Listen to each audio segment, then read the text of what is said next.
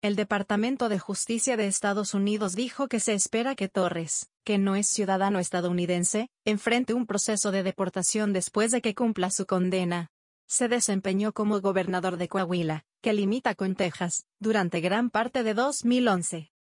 Los fiscales dijeron que Torres trabajó para el gobierno mexicano de 1994 a 2011, y también se había desempeñado en 2013. Fue arrestado en México en febrero de 2019, y extraditado a Estados Unidos en octubre de 2019.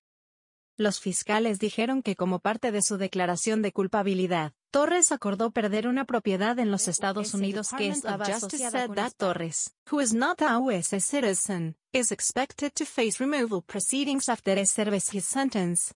He served as governor of Coahuila, which borders Texas, for much of 2011. Prosecutors said Torres worked for the Mexican government from 1994 to 2011 and had served in other roles as well. Prosectors Texas, un juez de Estados Unidos en Texas condenó el miércoles a un exgobernador de un estado del norte de México a tres años de prisión tras su declaración de culpabilidad el año pasado en un plan de lavado de dinero, dijeron los fiscales.